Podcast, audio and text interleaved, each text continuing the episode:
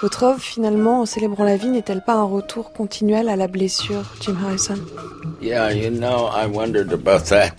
Oui, c'est une question que je me suis posée. C'est vrai que la continuité vient après, à l'âge de 18 ans, j'ai commencé à lire Garcia Lorca, Apollinaire et un certain nombre d'autres poètes euh, étrangers. Garcia Lorca dit qu'il n'y a que trois choses à propos desquelles on peut écrire, c'est l'amour, la souffrance et la mort. Ça peut pas faire de mal. Lorca also said, I, I am only the pulse of a wound that probes to the opposite side. Garcia Lorca a dit, les poètes sont le pouls de la blessure qui sonde l'autre côté.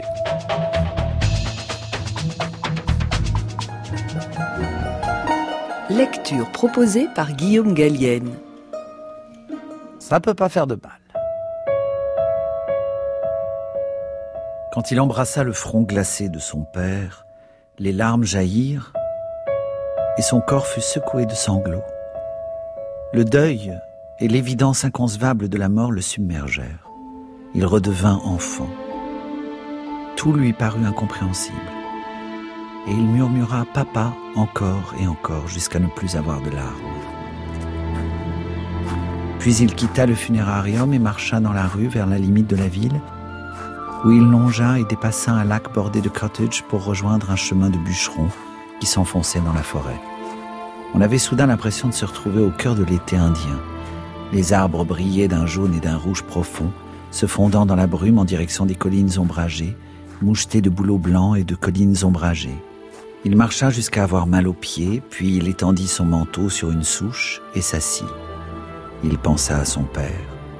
Soudain sa propre vie lui sembla horriblement étriquée. Qui connaissait-il? Que savait-il? Et qui aimait-il?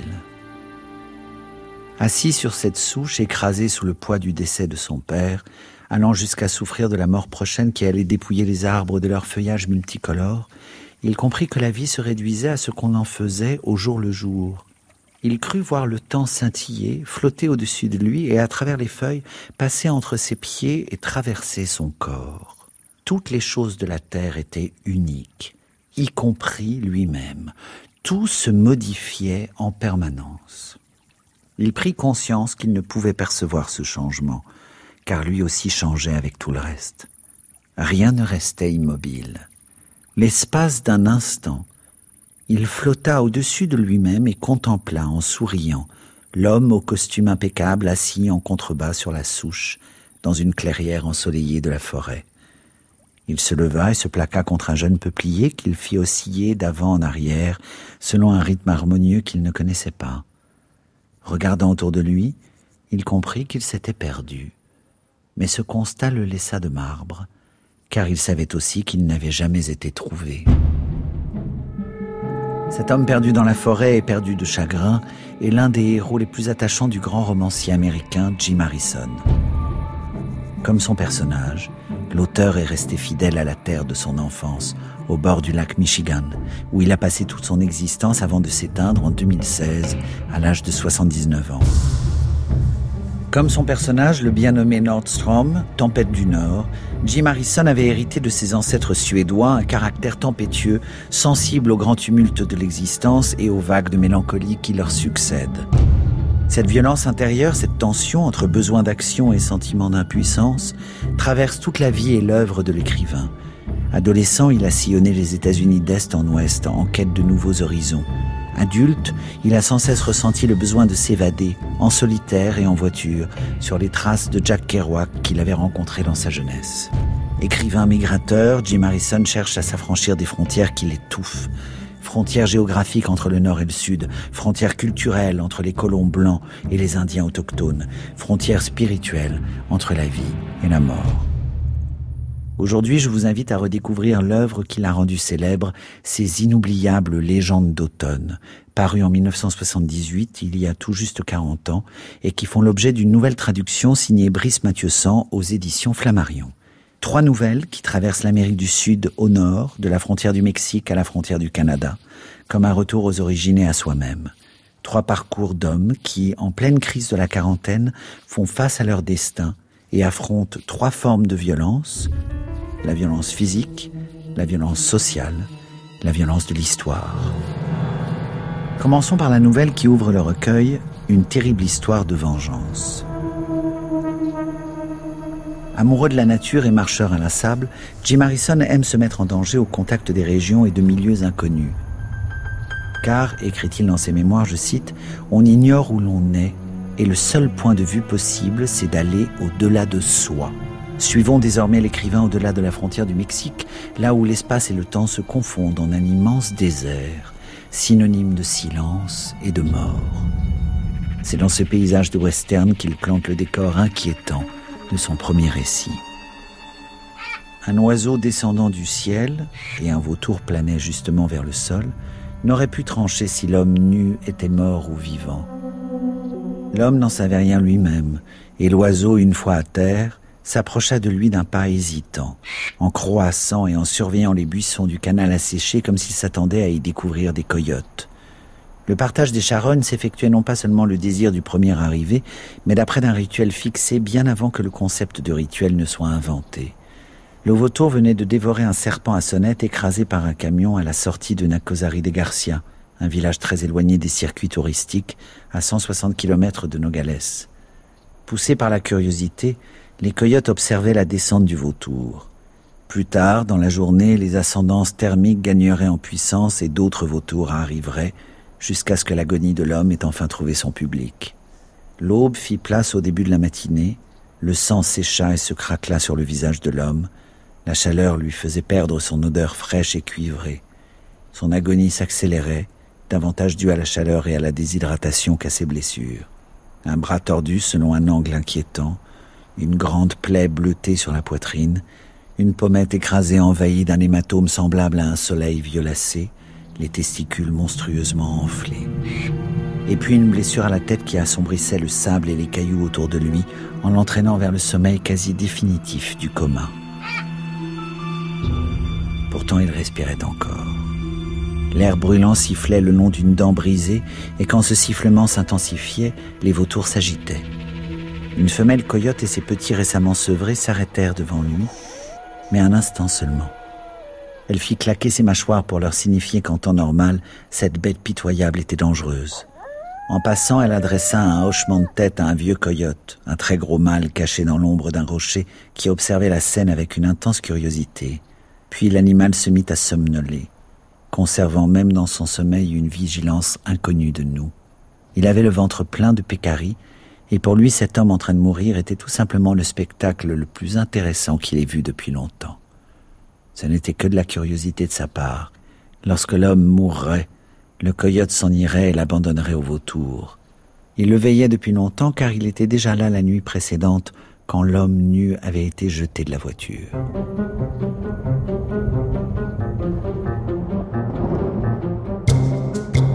Suivons le narrateur au cours d'un long flashback qui nous dévoile les faits de l'intrigue.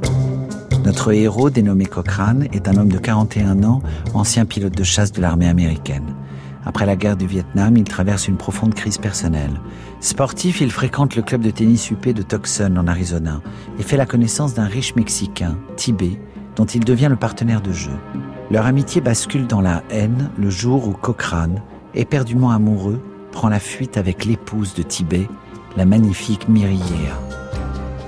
Retrouvons les amants illégitimes à l'entrée du désert mexicain, en route vers le chalet de campagne de Cochrane. En arrivant au chalet, il constata aussitôt que l'endroit plaisait à Myria. Il laissa Dol, sa chienne, sauter de voiture et renifler son terrain de chasse. Il déchargea la voiture et profita des dernières lueurs du soir pour allumer un feu dans la cheminée. Il déroula un grand sac de couchage sur le lit, pendant que Myria admirait le feu en écoutant une brève averse marteler le toit en tôle.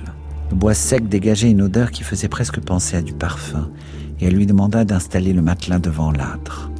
Il baissa la mèche de la lampe à pétrole et pensa à la promenade matinale qu'il l'emmènerait faire jusqu'à l'endroit où un petit torrent de montagne creusait un bassin limpide parmi les rochers.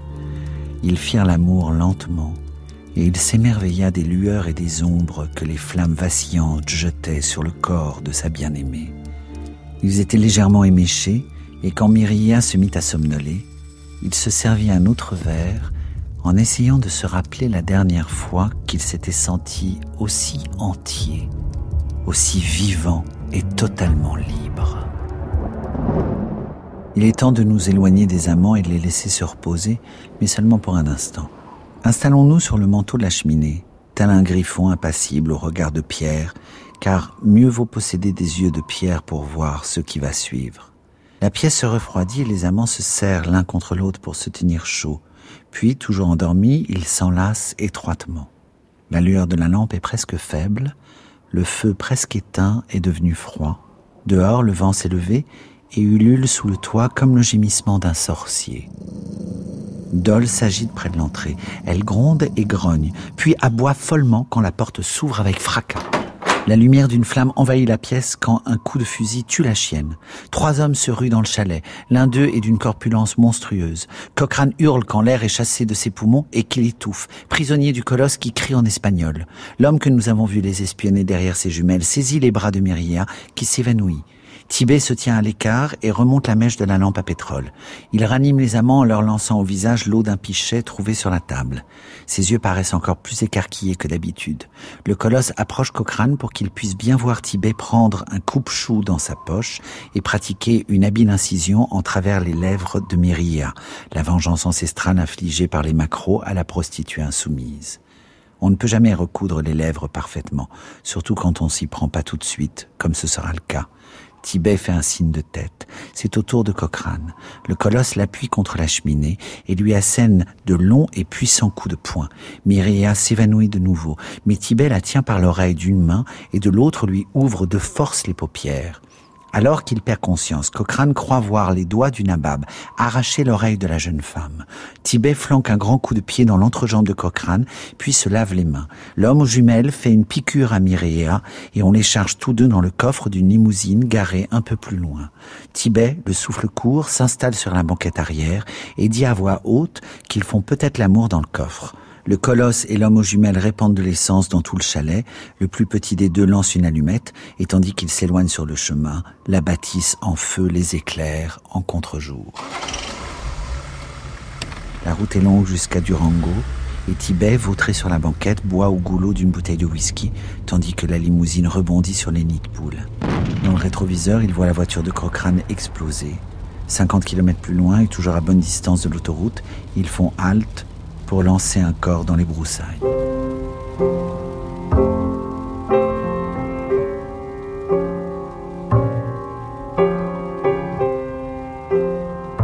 Ça peut pas faire de mal. Lecture proposée par Guillaume Gallienne.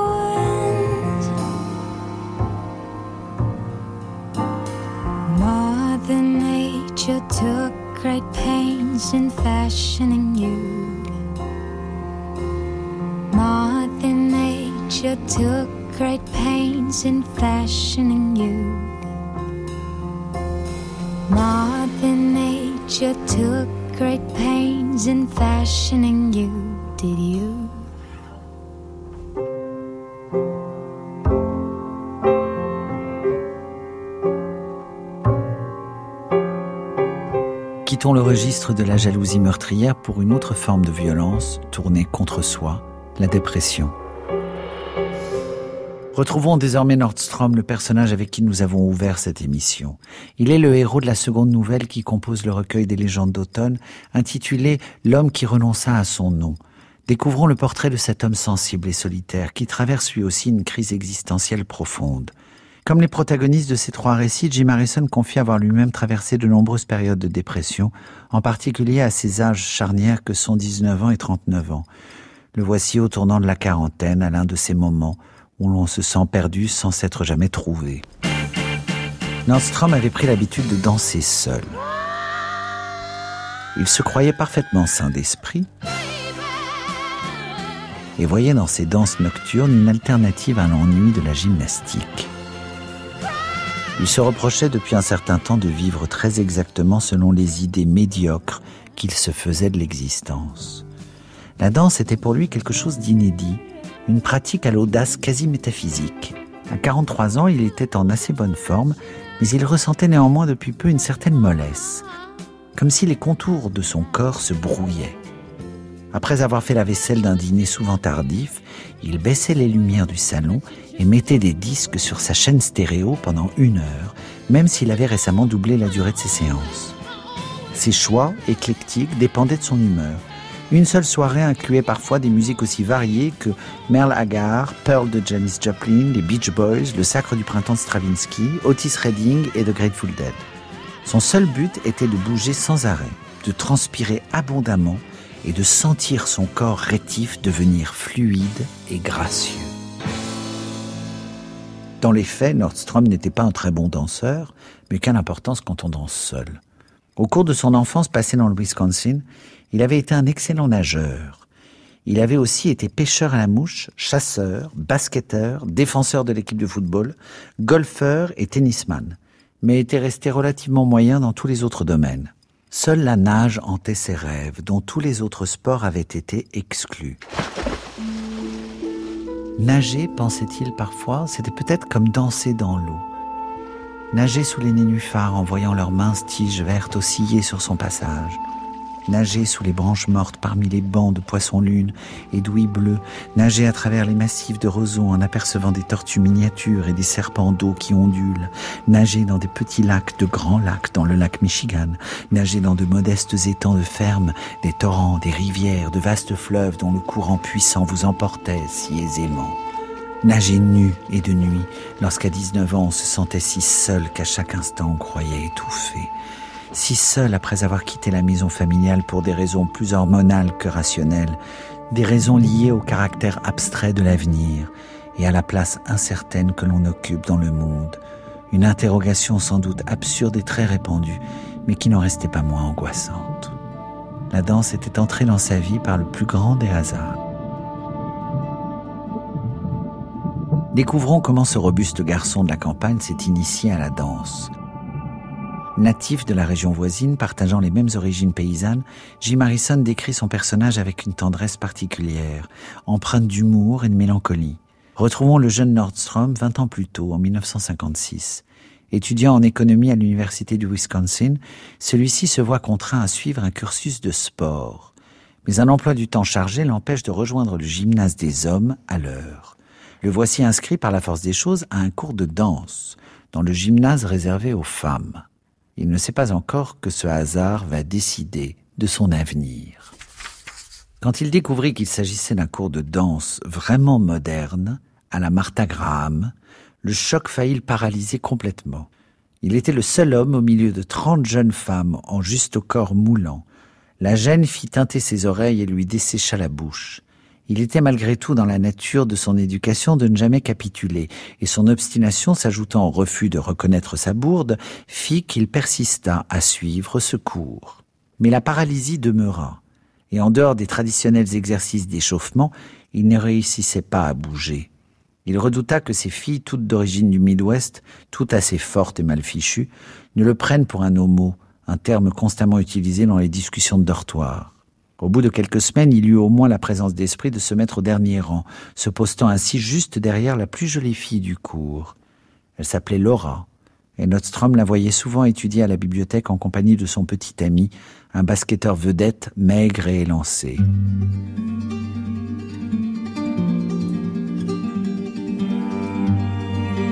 La grâce de Laura quand elle exécutait les mouvements plongeait Nordstrom dans des abîmes de lubricité qui transformaient le cours en une sorte de rêve éveillé.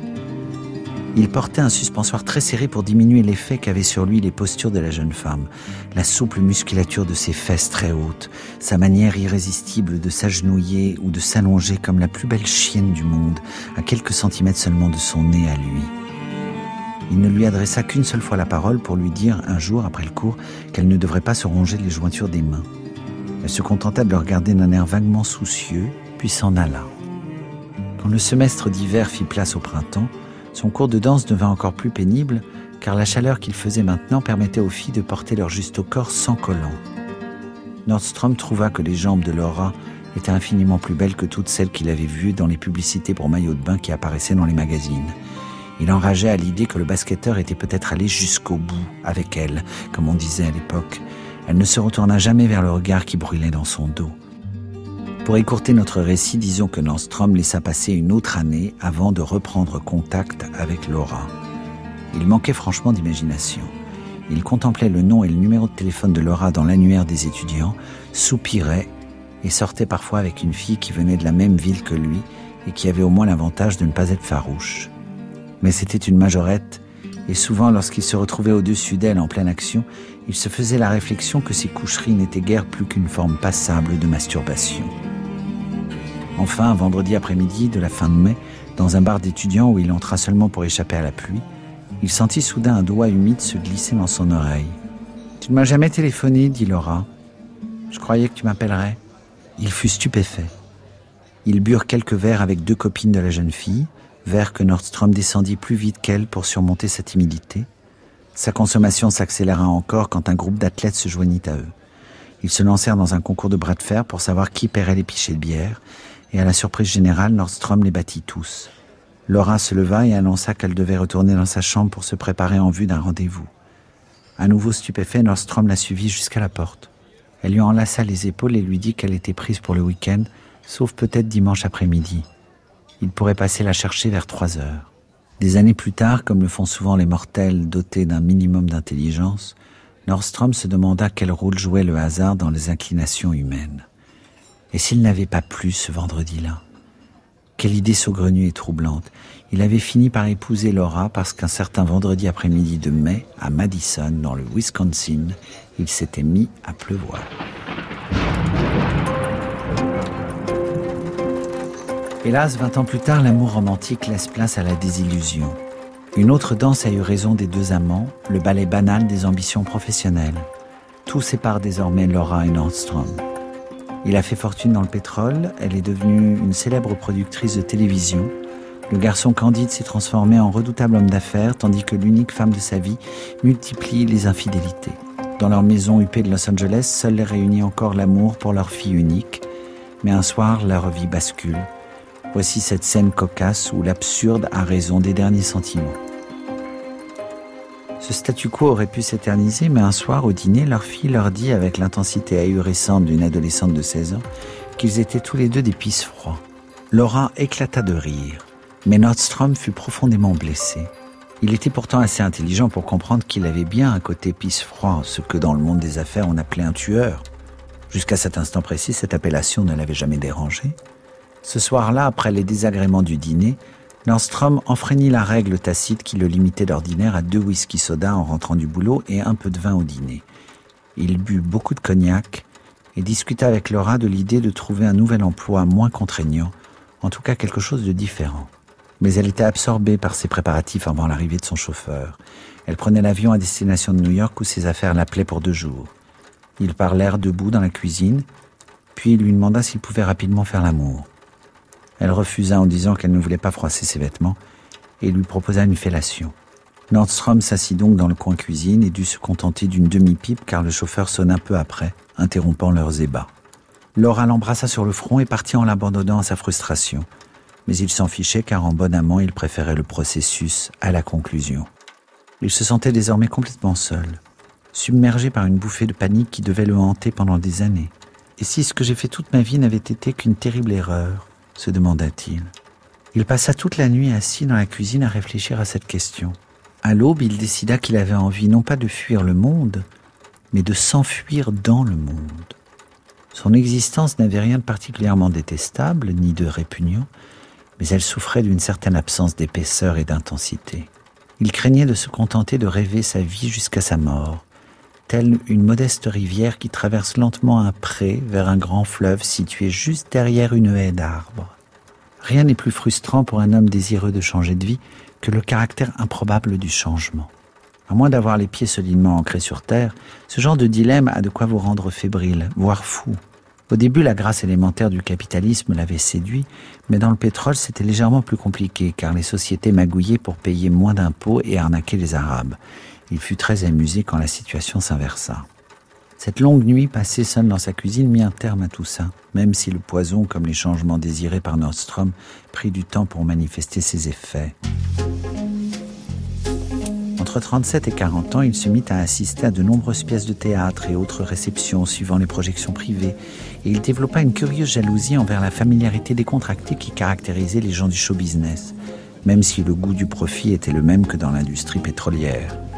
De là où il venait, cependant, la notion de jeu était bien moins présente, et Nordstrom avait oublié comment y participer. À vrai dire, il n'avait jamais vraiment su. Il acheta donc un voilier, mais découvrit que depuis Newport Beach, on ne pouvait aller nulle part.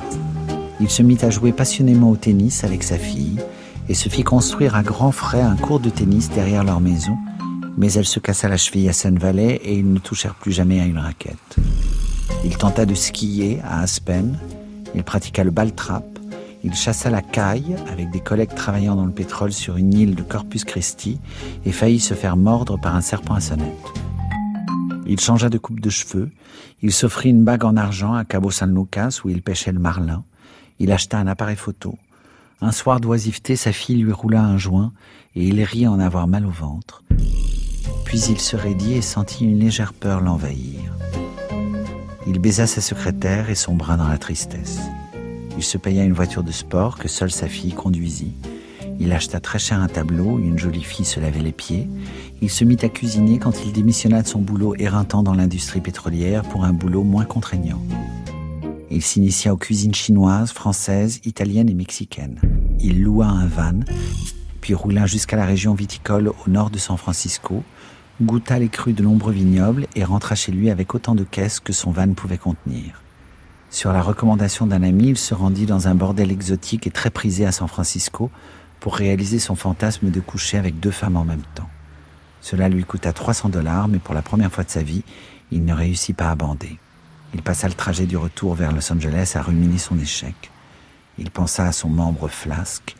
Il pensa au jeune cinéaste ami de Laura dont il avait soutenu financièrement le projet Mornay. Ce n'était pas tant les questions d'argent qu'il tracassait, mais il soupçonnait Laura d'avoir fait l'amour avec ce jeune homme sur un matelas gonflable installé au milieu des arbustes du jardin près du jacuzzi. Il pensa à son indifférence croissante pour l'argent. Il pensa avec tristesse au départ de sa fille pour l'université non seulement trois mois. Soudain, il ressentit une terrible nostalgie pour la campagne verdoyante les lacs glacés, les violents orages et la neige de son enfance.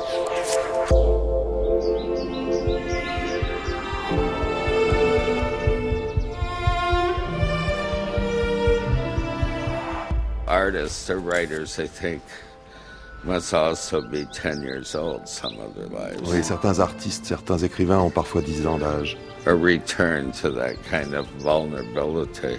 Ils retournent à ce type de vulnérabilité. But I said the other day, I don't know who to, this is interesting. As a writer, you can't have skin.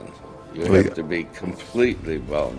En tant qu'écrivain, d'un autre côté, il f- on ne peut pas avoir de peau, il faut être Or- absolument or vulnérable.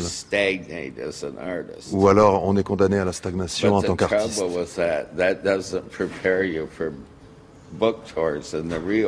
Mais le problème, c'est que ça ne vous prépare pas vraiment bien aux tournées de promotion des romans, que ce It soit en France ou aux États-Unis. En tout cas, pas pour New York. Yeah. Avançons dans le récit et voyons comment notre héros, à son tour, succombe à la violence. Après un été de rêve passé en compagnie de sa fille, Nordstrom reprend sa vie solitaire et ses séances de danse nocturne. À l'automne, le décès de son père lui fait ressentir un sentiment de terrible liberté qui l'accable. Il projette de partir en voyage puis décide de repartir à zéro. Un an plus tard, il démissionne de son travail et fait don de toute sa fortune. Un soir, il invite à dîner pour une dernière fois son ex-femme Laura, sa fille Sonia et une amie de celle-ci, Sarah, dans un restaurant chic de New York. Soudain, deux dangereux mafieux font irruption à leur table et menacent Sarah d'une arme. Courageusement, Nordstrom prend la défense de la jeune femme et frappe l'un des deux hommes. Celui-ci promet de se venger. De retour à son hôtel, Nordstrom se souvient de techniques de défense militaire apprises au Vietnam. Il loue la chambre contiguë à la sienne et tend un piège à l'agresseur. Comme les autres personnages de Légende d'automne, Nordstrom cache une violence sourde liée au traumatisme de la guerre. Suivons notre danseur mélancolique dans cette étrange danse de mort. D'un regard circulaire, Nordstrom passa en revue ses armes. Vêtu de son seul pantalon de pyjama, il dansait une petite gigue devant le miroir avant d'éteindre la lumière. Si tout se passait bien, il trouverait une chambre ou un modeste appartement en sous-location et une radio pour pouvoir se remettre à danser. Il avait payé la suite pour une semaine complète, soit plus de 200 dollars par jour, mais maintenant il se rendait compte qu'il allait devoir faire des économies. Il entreprit de chasser toute pensée de son esprit de sorte qu'assis, là, il pouvait complètement se concentrer sur ce qui l'attendait. Il avait à dessein laissé sa montre dans l'autre chambre. Ce qu'il allait vivre se déroulerait dans un temps différent, et une montre constituait une distraction ridicule. Il remarqua avec intérêt que dans l'obscurité et en l'absence de toute pensée, des images continuaient de flotter paresseusement devant ses yeux. Il découvrit que s'il ne se focalisait pas sur ces images mentales, aussi fascinantes soient-elles, elles disparaissaient. Sonia dans son lit de bébé, un gros orage sur le lac avec un oiseau survolant le plan d'eau à l'éclat métallique, sa mère cueillant des fraises des bois, un accident sur l'autoroute de San Diego, danser à Brooklyn, des asperges à Marblehead, une femme époustouflante qu'il voyait pour la première fois. Son regard se fixa bientôt sur le minuscule croissant lumineux qui grossissait lentement au-dessus de l'immeuble d'en face. Ce croissant devint la lune, qui, presque pleine, éclaira de ses rayons d'argent la chambre et ses pieds posés par terre. Une canette de bière bascula avec sa cuillère. Il se leva et colla son dos nu contre le mur juste à côté de la porte.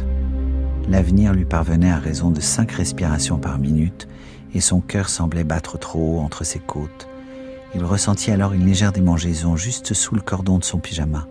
Puis la porte s'ouvrit et un homme avança lentement de trois pas, s'arrêta, se tourna à demi et en fit trois autres.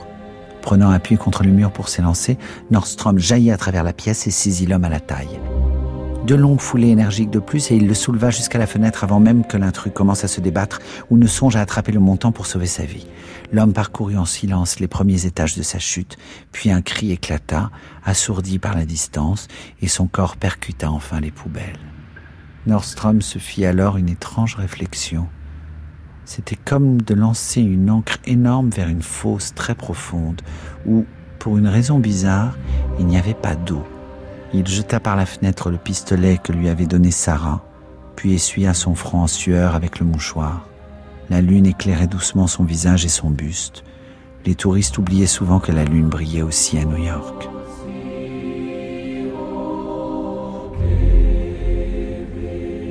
Le lendemain matin, il venait à peine de sortir de la douche et il prenait son café en parlant avec sa mère au téléphone quand les inspecteurs frappèrent à sa porte. Nordstrom prit sa voix la plus grave.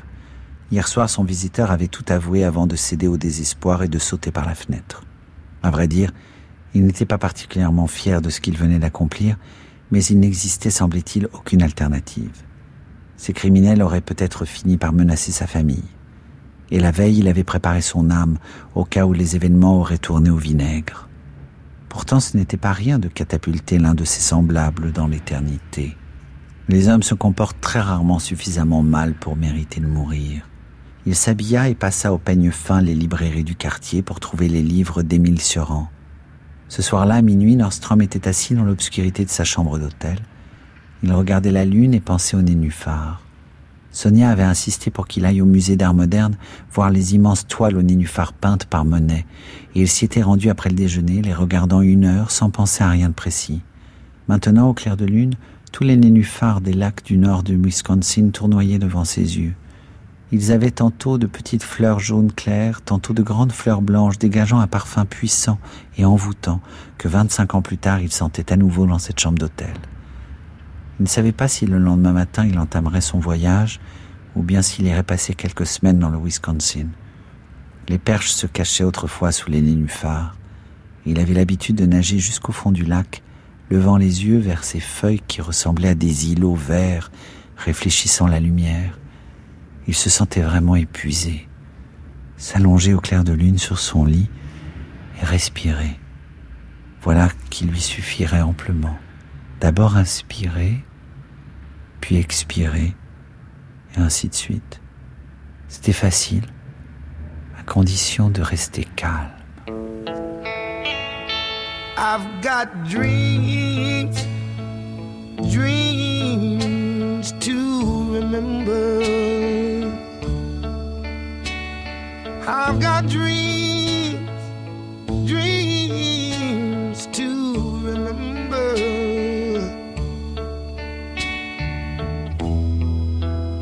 Honey, I saw you there last night. Another man's arms holding you tight. Nobody knows what I feel inside. All I know, I walked away and cried.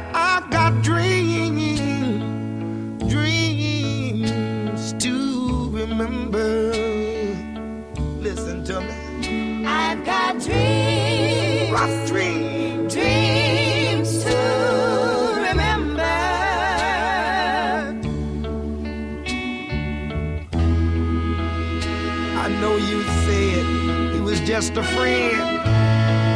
But I saw him eyes of mine, they don't fool me. Why did he hold you so tenderly?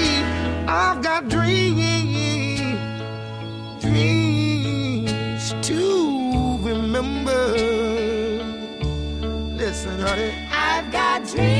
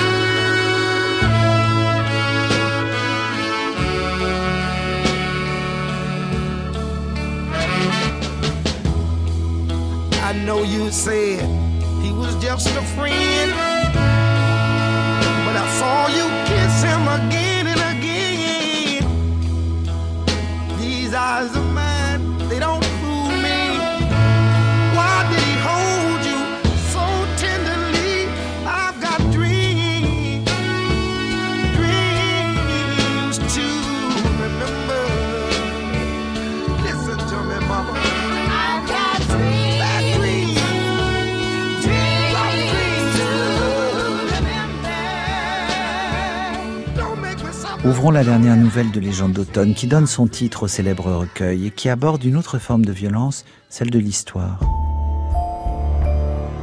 Remontons vers le nord-ouest et plus loin dans le temps. Nous sommes à la frontière du Canada en 1914. Vétéran de la guerre de sécession, le vieux colonel William Ludlow envoie ses trois fils, Alfred, Tristan et Samuel, en Europe, rejoindre les troupes canadiennes sur le front dans le nord de la France. Blessé à Ypres, Alfred est hospitalisé. Mais lorsque le Benjamin Samuel meurt au combat, Tristan, délirant de douleur, se lance dans une terrible vengeance. Élevé dans la ferme familiale par un vieil indien Cheyenne, dénommé Un coup, Tristan s'adonne à des rituels animistes. Voici cette étrange danse des esprits qui tente de conjurer la danse de mort de la Première Guerre mondiale. L'un des compagnons de Tristan, un immense Canadien français prénommé Noël, un trappeur originaire de la Colombie-Britannique, l'attendait sous la pluie, les yeux baissés. La nouvelle de la mort de Samuel et du chef d'escadron venait d'arriver au camp. Ils accomplissaient une mission de reconnaissance vers Calais avec un groupe d'éclaireurs quand ils avaient été pris dans un nuage de gaz moutarde, puis déchiquetés par des mitrailleuses tandis qu'ils erraient presque aveugles dans une clairière au milieu d'une forêt de châtaigniers. Le seul survivant, un éclaireur, avait réussi à rentrer et témoigner du drame. Tristan resta là, hébété sous la pluie et dans la boue, son ami désespéré le serrant contre lui. L'éclaireur qui partageait la même tente qu'eux approcha avec un officier à sa suite. Les trois hommes coururent aux écuries et scellèrent aussitôt trois chevaux. Quand l'officier leur ordonna de s'arrêter, ils l'obligèrent à s'écarter en passant devant lui au grand galop, puis filèrent vers Calais et atteignirent la forêt vers minuit. Ils passèrent la nuit assis, immobiles et sans feu, puis à l'aube, ils rampèrent sur la fine couche de neige poudreuse qu'ils essuyèrent sur le visage d'une douzaine de soldats morts, jusqu'à ce que Tristan trouve Samuel, l'embrasse et baigne de ses propres larmes le visage glacé de son frère. Ses traits étaient gris et intacts, mais ses organes s'échappaient de sa cage thoracique. Tristan en détacha le cœur avec son couteau de trappeur puis ils rentrèrent au camp où Noël fit fondre des bougies pour encastrer le cœur de Samuel dans de la paraffine, puis à l'intérieur d'une petite boîte de munitions, afin de l'enterrer une fois de retour dans le Montana. Un officier les surprit mais battit en retraite sans un mot, certain d'être étranglé si jamais il intervenait. Quand ils eurent terminé, Tristan et Noël burent un litre de cognac volé dans une ferme, puis Tristan quitta la tente et hurla en maudissant Dieu jusqu'à ce que Noël le calme et l'oblige à dormir. Le lendemain matin, Tristan se réveilla, et quand un messager arriva pour l'emmener à la tente de l'hôpital, il refusa cruellement de rejoindre Alfred pour pleurer ensemble leur frère mort. Il écrivait une lettre qu'il attacha à la boîte de munitions. Cher père, c'est tout ce que je peux vous envoyer de notre Samuel bien-aimé. J'ai le cœur brisé comme sera le vôtre. Alfred rapportera ce coffret. Vous savez où il faudra l'enterrer près de la source du canyon où nous avons trouvé les cornes torsadées du grand bélier, votre fils Tristan. Puis Tristan sombra dans la folie. Il y a toujours au Canada quelques très rares anciens combattants pour se souvenir de sa vengeance, même s'il fut capturé et mis aux arrêts avant qu'elle ne s'épanouisse pleinement. Tristan et Noël finirent de s'intéresser pour de bon à leur métier de soldats, et ils se portèrent volontaires comme éclaireurs pour les missions de reconnaissance nocturne. Au bout de trois nuits, sept scalps blonds à divers stades de séchage étaient accrochés au piquet de leur tente. La quatrième nuit, Noël se fit tuer et Tristan rejoignit le camp en milieu de matinée avec son ami allongé contre le pommeau de sa selle. Il chevaucha jusqu'à sa tente entre la foule des soldats, puis allongea Noël sur son lit de camp et versa du cognac dans la gorge du mort. Il entonna ensuite un chant de deuil cheyenne qu'un coup lui avait appris, et un groupe de soldats se réunit autour de la tente. Quand on ouvrit l'auvent, Tristan s'était fait un collier de scalp il avait posé son couteau de trappeur ainsi que son fusil en travers du buste de Noël. On lui passa une camisole de force, puis on l'envoya dans un hôpital à Paris, d'où il s'évada moins d'une semaine plus tard. Découvrons la motivation cachée de Tristan et de son insatiable soif d'action. Après s'être évadé de l'asile parisien, Tristan fait escale en Angleterre auprès de son grand-père, commandant d'une goélette qui le forme à la navigation le temps de la traversée vers Boston. De retour dans le Montana, Tristan décide d'épouser la belle Susanna, une jeune cousine dont il espère un fils pour remplacer son frère. Mais le bonheur est de courte durée car Tristan, en secret, s'est engagé à rejoindre son grand-père pour partir en mission au service des Anglais contre la flotte allemande. Il abandonne sa jeune épouse pour se lancer à l'aventure, à l'assaut de son propre destin. Un mois durant, Tristan n'eut rien d'autre à l'esprit que de s'approprier les 60 années d'expérience de son grand-père. Son sommeil était troublé par de violentes tempêtes imaginaires, des amarres déchiquetées, des mâts fendus, d'étranges vagues géantes qu'on croisait parfois en hiver au large de Madagascar. En s'approchant de la côte sud de l'Angleterre, ils ne remarquèrent aucun signe d'un quelconque blocus allemand. Ils se glissèrent de nuit dans le port de Falmouth, où les services secrets britanniques les attendaient. Ce fut le dernier accostage du vieil homme qui, cette nuit-là, se mit au lit pour ne plus jamais le quitter. Il était presque joyeux en saisissant la main de sa femme il déclara que cette fois-ci, il rentrait pour de bon. Tristan passa l'après-midi au chevet de son grand-père en attendant le départ prévu pour minuit. Pendant que le vieillard dormait, il écrivit à Susanna et à son père que le gouvernement l'avait chargé d'une mission, sans se douter que sa lettre serait censurée et qu'il avait été suivi toute la journée par un agent des services secrets déguisé en pêcheur cornouillet. En rédigeant ces deux lettres, il se sentit étrangement bouleversé, comme si l'espace d'un instant son destin lui échappait et n'était plus enfui au fond lui-même.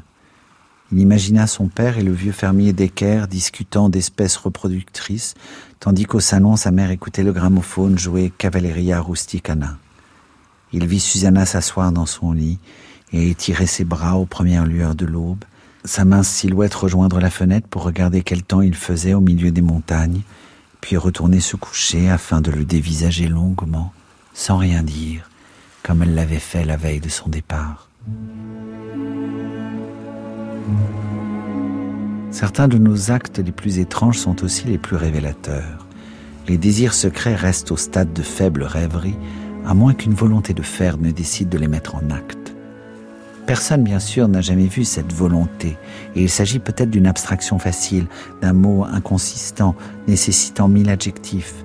Quand Tristan appareillait à destination de l'Afrique ce matin-là, après avoir pris un petit déjeuner silencieux et éclairé par une lampe à pétrole avec sa grand-mère, elle lui offrit une Bible enveloppée dans un chandail en laine d'agneau qu'elle lui avait tricoté.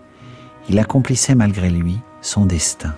Depuis ses cours de géographie en classe de sixième dans son école de campagne, il rêvait d'aller en Afrique. Non pas pour chasser, car un coup l'avait initié à une chasse beaucoup plus honorable et économe que la pratique consistant à abattre un animal pour satisfaire son ego, mais simplement pour découvrir ce continent, le sentir et le connaître savoir s'il s'accordait au rêve de l'enfant fou de cartes qu'il avait été. Une autre de ses obsessions résultait des anecdotes que lui racontait son père, lui aussi grand voyageur. Un passage à Göteborg en Suède en été, un autre à Bordeaux, sans oublier la baleine qu'il avait vue bondir hors des eaux de la mer du Nord. En cavalier hors pair, Tristan vit en rêve une goélette semblable à un gigantesque cheval marin bondir au-dessus de l'écume et plonger au creux des vagues. Et puis il entretenait aussi la conviction intime, inexprimée, impensable, que le temps et l'éloignement lui révéleraient la raison de la mort de Samuel.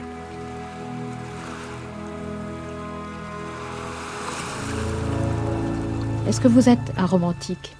Oh, I suppose so. You know, I read when I was 16. Jim Harrison. That Elaine Fournier novel, The Grand Moule. Évidemment que je suis un romantique. Je me souviens à 16 ans le choc que j'ai eu en lisant euh, Le Grand Maulne d'Alain Fournier. J'ai lu depuis euh, énormément de poésie, en particulier Keats, Byron, et je pense que les gens les plus simples sont romantiques sans avoir la moindre notion de ce que c'est que le romantisme, mais qu'en même temps ils sont capables de vivre des passions jusqu'à la folie, jusqu'à euh, tuer quelqu'un, et que toutes ces émotions ont été recouvertes par des couches de plus en plus euh, épaisses de culture et euh, qui sont liées aussi euh, aux centres commerciaux, aux supermarchés, à la civilisation contemporaine.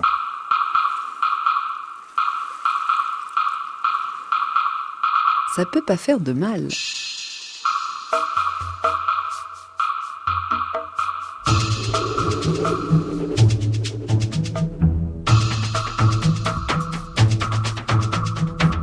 Cette émission a été réalisée par Xavier Pestugia avec Eric Boisset à la technique.